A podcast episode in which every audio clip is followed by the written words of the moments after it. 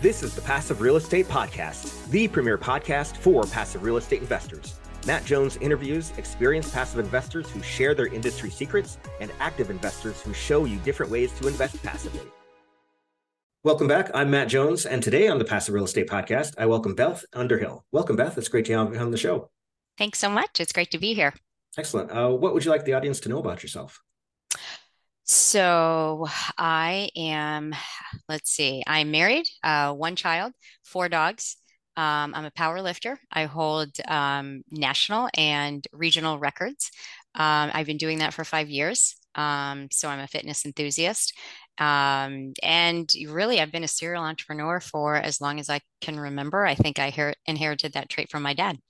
Nice, excellent. Yeah, so yeah, my niece is a power lifter as well, so that's good to hear. It's uh... ah, nice, yeah. nice. Yeah, powerlifting is great. You know, it's um, there's a lot of parallels to real estate investing uh, with powerlifting. At least I have found there to be. So I do talk quite a bit about those parallels um, in social media posts and with other people.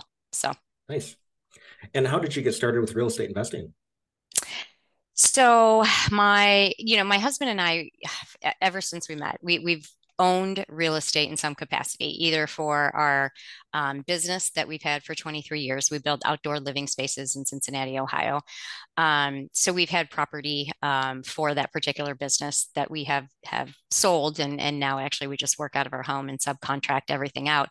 Um, but really, we we started through an infomercial um, 2.30 in the morning my husband w- could not sleep. He, um, he has some sleep issues and he saw this um, infomercial that was about fixing and flipping single family homes and uh, his idea was well hey if we can build outdoor living spaces we should be able to fix and flip single family you know homes right? We should be able to do the interiors and so forth. So we ended up or he ended up i should say signing us up for um, a one day wonder workshop that led to a three day event which led to a five day event and that's how our journey started. So we began at the end of 2018 uh, fixing and flipping single family homes and we did that for about four years.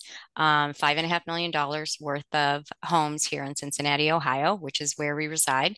Um, and we realized after a while that it was like another job. You know, we were not only building outdoor living spaces, we were also now taking on something very similar to that. And and while we thought we would be able to manage it well, it really wasn't wasn't our cup of tea. So I actually attended a multifamily syndication workshop, which opened my eyes to the world of active and passive real estate investing. And that was two years ago. Um, and since then, I just dove into the space and never looked back. Yeah, but I thought the late night infomercials as well as HGTV makes fix and flipping seem so easy. Like you just do it and then boom, it's done and you make a lot of money. They do make it seem so easy and they make it seem like you can do it so quickly as well which is really not the case. Um, it's it's challenging uh, especially with contractors um, you know materials you know going through covid that was a challenge just from a material supply standpoint. Um, but yeah you know sometimes you you hit home runs and you can sell a property relatively quick after you've renovated it. Um, and sometimes it takes longer. Now, we, I will say this, we travel down a path that probably most people don't travel down when they first start fixing and flipping. Most individuals will do, or, or entities will do the, the lipstick on a pig, um, you know, houses that maybe have a, a fifteen, twenty thousand dollar budget. We were doing houses that had two hundred and fifty thousand dollar budgets, adding on thousand a thousand square feet to a home, popping the roof um, on a ranch, and adding a second story. So those projects did take um, much longer. Um, the margins, of course, were there. But in looking back at just the the headaches for the return, it just didn't make any sense. So that's why we pivoted. Very good. Yeah, I hear you there. So two years ago, you started your uh, kind of angling towards passive investing, and then so now, are you just strictly passive, or you do a little bit of active still, or, or how does that work? No, I would say I'm more active than I am passive. So we, um, I have uh, several different partnerships actually in which we actively pursue various types of asset classes. So I have one partnership in which we go after um, student housing and multifamily. Um, I have another partnership. Uh, we like to invest in hotels in the Caribbean. Um, uh, we have one hotel um, one hotel that we've had now for a year and a half, another one that we're working to acquire, hopefully, fingers crossed, by the end of July. Um, end of this month. So, um, so yeah, so different strategies from a passive standpoint. We have an Airbnb arbitrage, and I would say that's passive in the sense that we have a property manager.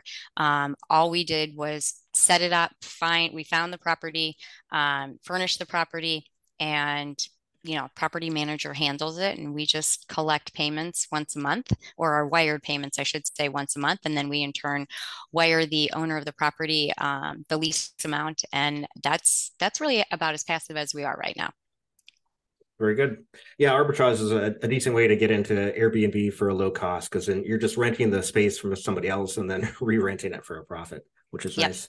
Mm-hmm. But uh, so I'm curious to hear more about your Caribbean investing, the, this hotel. Uh, tell me about it. Sure. Uh, which one would you like to know about? well, start, um, start with the first one. Okay, so this one is actually in Panama, Central America. Um, we acquired this a year and a half ago um, through a master lease. So we have a five year master lease, but we're looking to refinance or actually finance, I should say, the owners out of it now. Um, it it requires that this particular property um, definitely a value add. And I actually brought an investor to the table. He worked with us with some of our single family fix and flips, and he invested into it and brought the capital so that we could do all of the renovations necessary for it. Uh, so that's been great. So we're turning around the property. It didn't have um, I'll, I'll, say didn't have the best reputation, but the reputation is now improving. We're seeing better results on um, Google and uh, you know all the travel booking sites and so forth. Um, and we actually have, um, I'm sure you've heard of the um, the show Survivor, mm-hmm. and currently right now Survivor is occupying the property for three months, um, cast, crew, whole nine yards, and they are not filming at the hotel, but they're filming somewhere close to Panama, but they they took over the entire hotel so that they can take care of all their filming. So this is a great revenue stream for us. Uh, we have a couple of other groups doing something very similar into next year. So we're excited that this is just going to help us take this property to the next level. Excellent. Yeah. So mm-hmm. I, was. I was curious if uh, the uh, you know the, the new season when it comes out that you would see the contestants and then the background there's a you know nice restaurant at the hotel or whatever people carrying mai tais and pina coladas or whatever. Yeah, you might actually see our hotel then. So. Okay. Uh, and then is this done through a like a joint venture or syndication or what's the legal structure that you have behind it?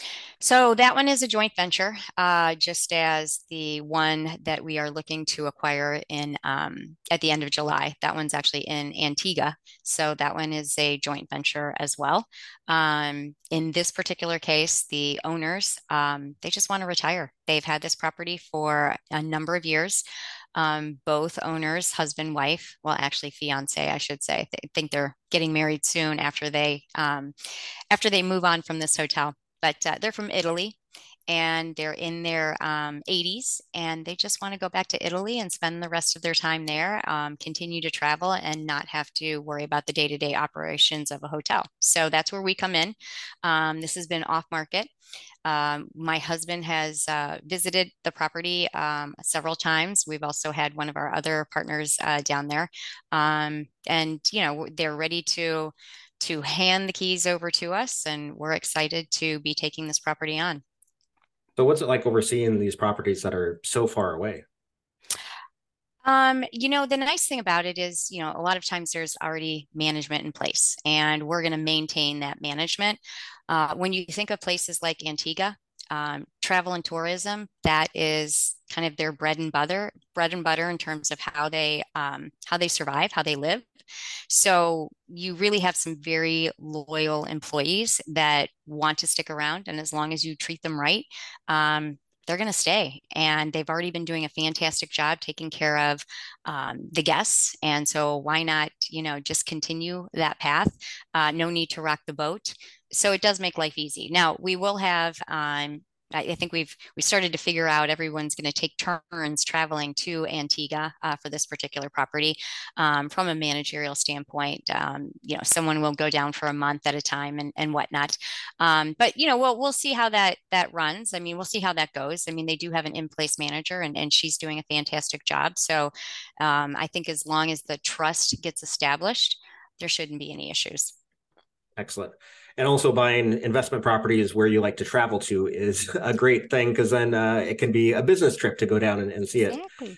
That's how I look at it. That's why I like to, you know, invest in a variety of different places because I get to write it all off. So excellent.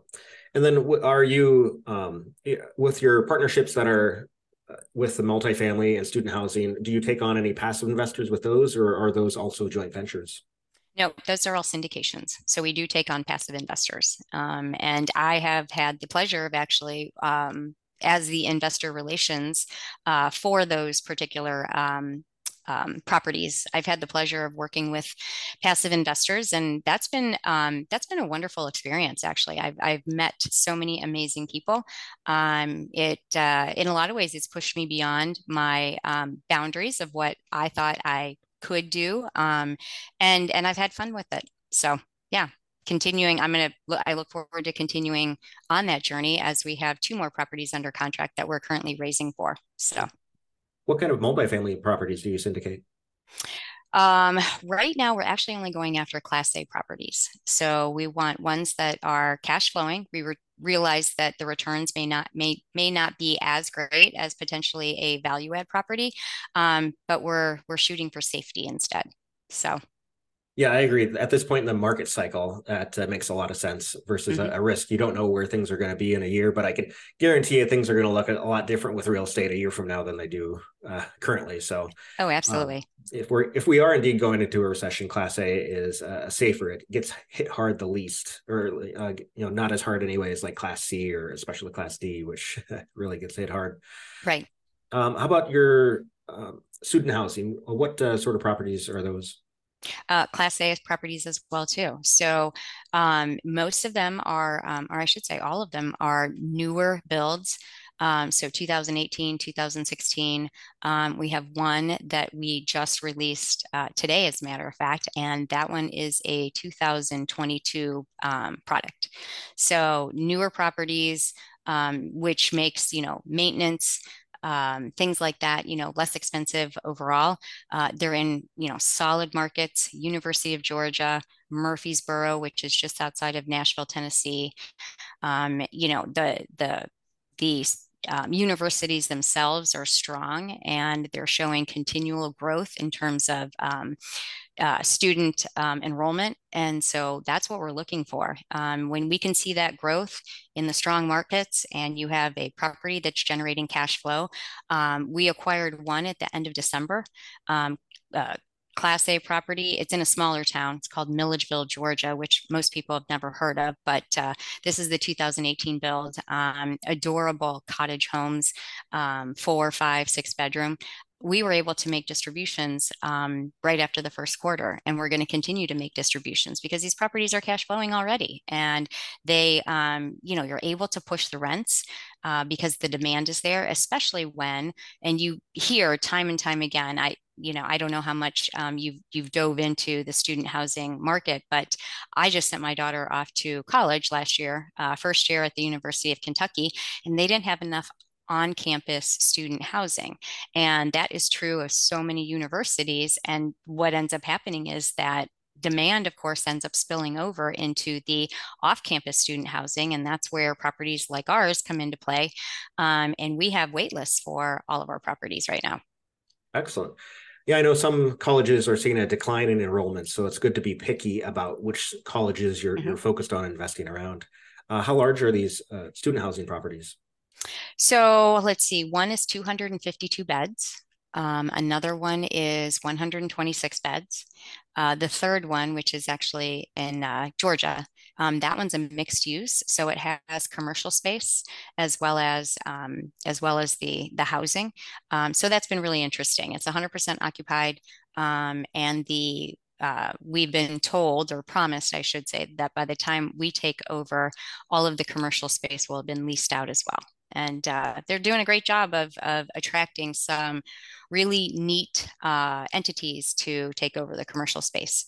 So we like the fact that that one is mixed use, especially where it's located. Um, it can, um, you know, it can serve it can serve several different purposes um, from an investment standpoint. Awesome.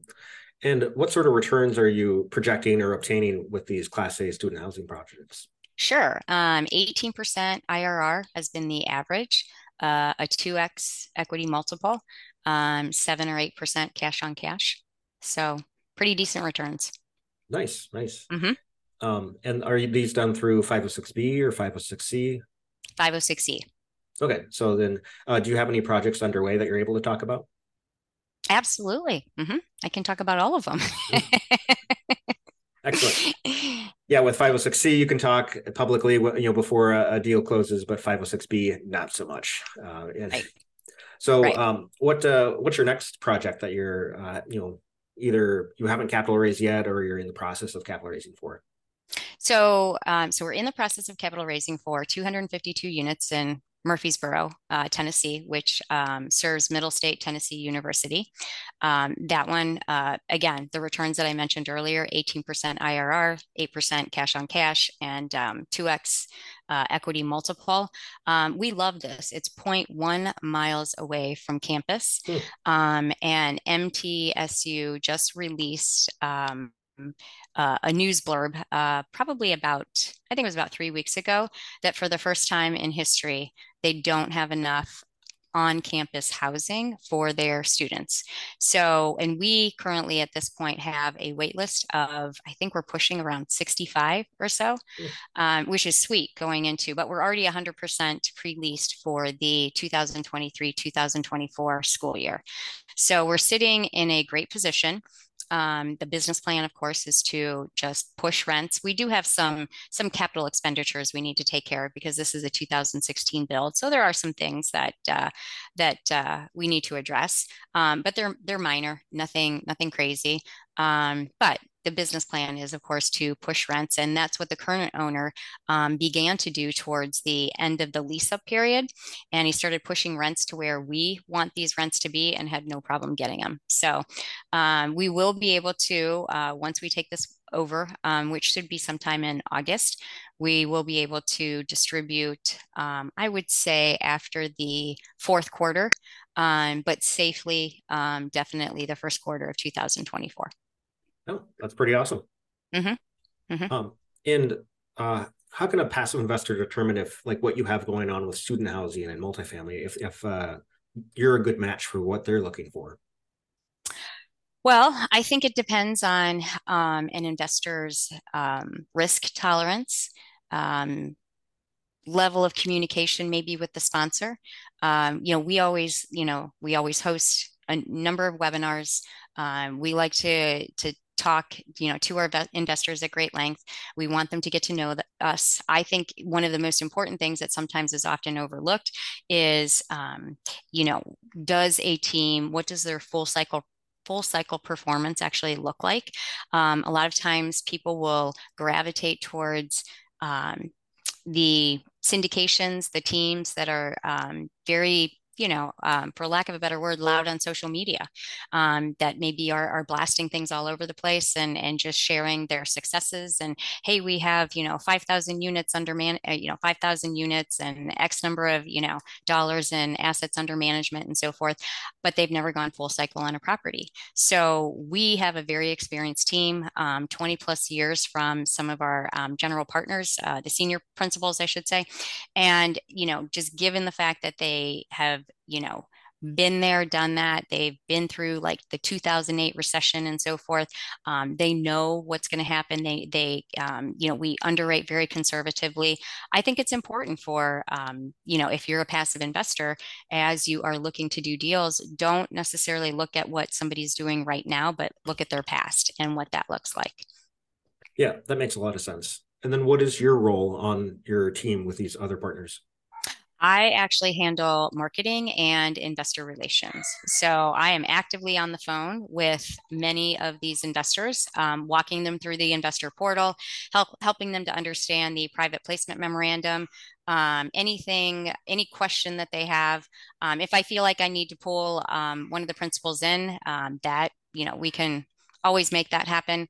Um, but no, I'm I'm handling them from start to finish, and then I'm doing all the communication with them beyond that. Um, if it's uh, um, updates, quarterly updates, K1s, um, you name it. So yes, I have some good relationships that with people that I never would have had otherwise. Awesome. And uh, what's a problem that you've encountered with one of your real estate investments, and how was it handled? So, hmm, there i was i was and i am soon not to be part of an rv park actually so i entered into um, a joint venture with uh, several individuals with an rv park up in um, in Ohio, let's just say. I, I don't want to say too much about where it is or anything like that. But, uh, anyways, the um, the one thing about partnerships is um, that I think differentiates from like syndications for instance um, is you know with a syndication there's a business plan everybody's on the same page with the business plan whereas with partnerships sometimes you know people see things differently in terms of how how things should go. And with this particular partnership there were five of us um, one individual in particular felt that we needed to go big or go home to start off with uh, with this RV park. Um, we were taking it over from a gentleman who really hadn't done much with the RV park, and um, one of the partners wanted to have a big splash um, grand opening for um, entering into uh, we are entering into memorial day weekend of our first year we ended up spending too much money and didn't make any of that money back, which put us in the hole. And uh, we were in debt um, to many vendors. Um, the um, the event itself wasn't as successful as we had hoped it would be, um, and really that just started us down a path of always playing catch up. Um, and it was just it, it, became too hard to continue without somebody injecting more money into it.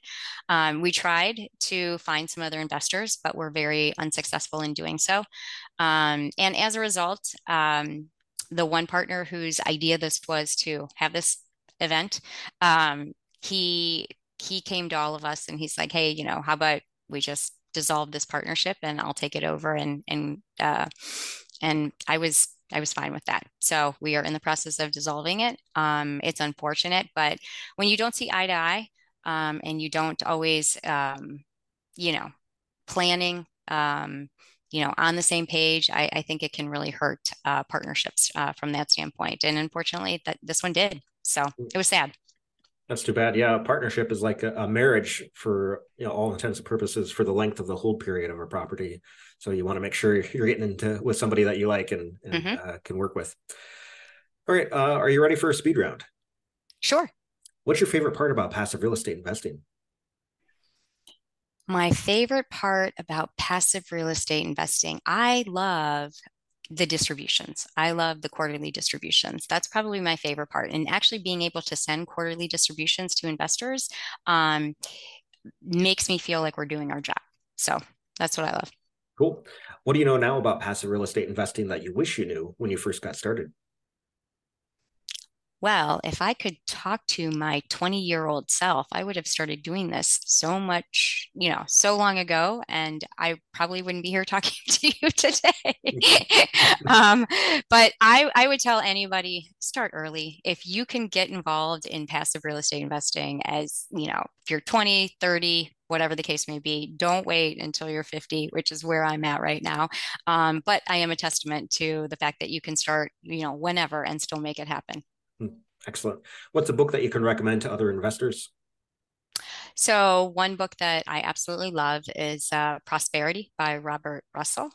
Um, it's just a good mindset shift um, book to align yourself with, um, you know, accepting the fact that prosperity, opulence is all around you and that you deserve it. Cool. How can our listeners get in contact with you if they want to learn more about what you have going on with this uh, you know, deal or, or just general talk about real estate? Sure, sure. Um, so investors can reach me, uh, Beth at lifestyleequitiesgroup.com. You can also reach me, Beth at mtninvestmentgroup.com. Uh, my phone number is 513 470 1078. Always happy to talk to any investor if they want to get involved. Um, text message, phone calls. Um, you can follow me at Investing with Beth on both TikTok and Instagram. Cool. Well, I'll include those in the show notes as well as links to your websites. Uh, is there anything else you want to mention that we haven't covered yet?